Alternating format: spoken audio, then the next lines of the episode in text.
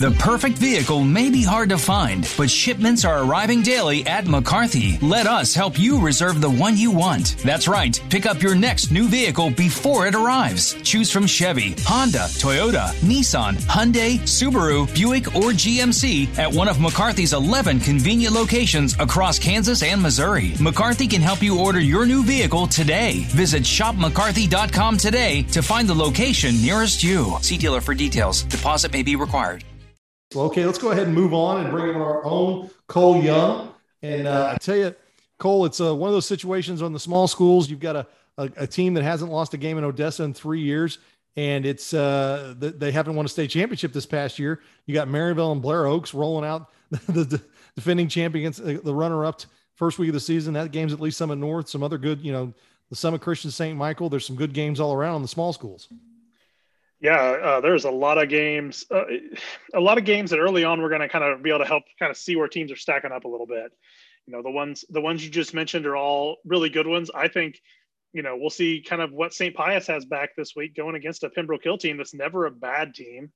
Um, you know, and some lots of schools like that are kind of kind of see where they're at on the on the measuring stick. You know, early in early in week one. Well, I'll tell you this: uh, you talk about St. Pius has got a ton back. I mean, they lose Deaners and the the stud linebacker they had. Um, but talking with Coach Simone yesterday, and you know, the preview uh, information, and they like how, where they're at. I mean, they they had a pretty uh, young team last year. I think that's why it kind of you know they stepped up and, and got good in a hurry. But they're definitely a, a team to watch, and uh, you know they could be class three. That multiplier might get them. Yeah, that's gonna be the interesting thing is kind of to see how that all shakes out. You know, if they move up, they move down with the multiplier. Um, and we'll find out. Yeah, like you said, they're we're going to find out really kind of where they're at. Probably that week four game against Maryville, um, because that could potentially, if they're both class three, that could be a playoff game, playoff preview game um, as they move up. And they, may, you know, they may stay in class two, just looking at some of the other things of how some teams are moving up and down. But yeah, that's definitely uh, St. Pius is one of those teams that I think even in class three they would have been pretty good last year. When do you learn what your class is? When does that become a final event? Uh, Friday, right? Yeah, it's Friday morning. So uh, it's a little later than than normal, but uh, it definitely is going to be interesting to see how those teams shake out uh, in, in, terms of that. And, and you know, you, your game that you're doing the PA for this week is a semifinalist matchup last year, Class One, Class Two, Butler and Adrian. Um, I know Butler graduated a lot, but this is a good test for both these teams right out of the box.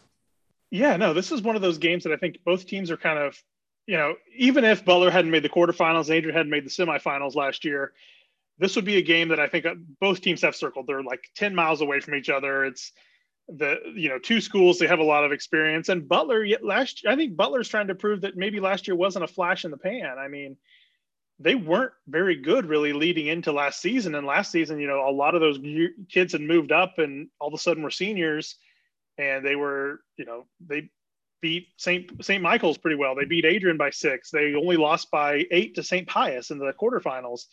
Uh, and then, you know, Adrian's the team that has to replace their a lot of their line, but I think they have something like 98% of their offense as far as rushing yards coming back this year.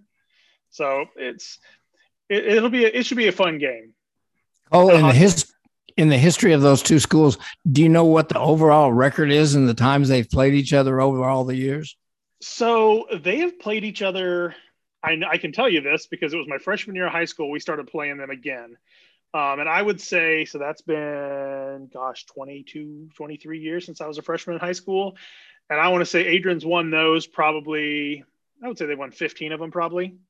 Um, they used to, but they played, I mean, historically, they played for a long time and then the old point system kind of went into effect where it really didn't benefit you to play anybody smaller than you. And so butler didn't play forever uh, play adrian forever. And then they kind of as the districts changed um, started playing. Yeah like i think i think it was 98 or 99 uh, but adrian's kind of had the better of them with the exception of a few years when when butler has has been on the upswing kind of like they were last year. Well tell me this. When you look around the, the small school landscape is there a team like a St. Pius that, that, I mean, that's probably you know tough to say. I couldn't come up with one off the top of my head that that's going to go from maybe a three or four win season to making a deep run, or is there? Are we looking at a lot of the same usual suspects? You know, I think there's going to be. I think a couple teams that will probably want to look at that say, okay, these aren't going to be bad. Uh, I think University Academy is going to be better this year. Um, now, here's the thing with University Academy and their schedule, they could be exponentially better and maybe only win two or three more games. Uh, what they finished last year, four and seven. And you look at their you look at their schedule this year, and it's like, well, you know, Tipton's pretty good, Windsor's pretty good, Windsor's really really good. Uh, Bishop Ward, you know, they may they may go they could go three and six in the regular season and be better this year. Um, you know, I think East Buchanan's a team that's got a lot of people back this year. Um, and I think I know they're a little class bigger, but I think Harrisonville is going to be a lot better this season. Yeah, I agree with that. I think those are all good teams. East Buchanan was one I was thinking about, but they, I think they were a year ahead of their last year. You know, because I know when they got in that game with Mid Buchanan, they were kind of like, "Yeah, no, I think we're." their coach was like, "Yeah, I think we're. You know, our record looks good, but we're still really young and learning along the way."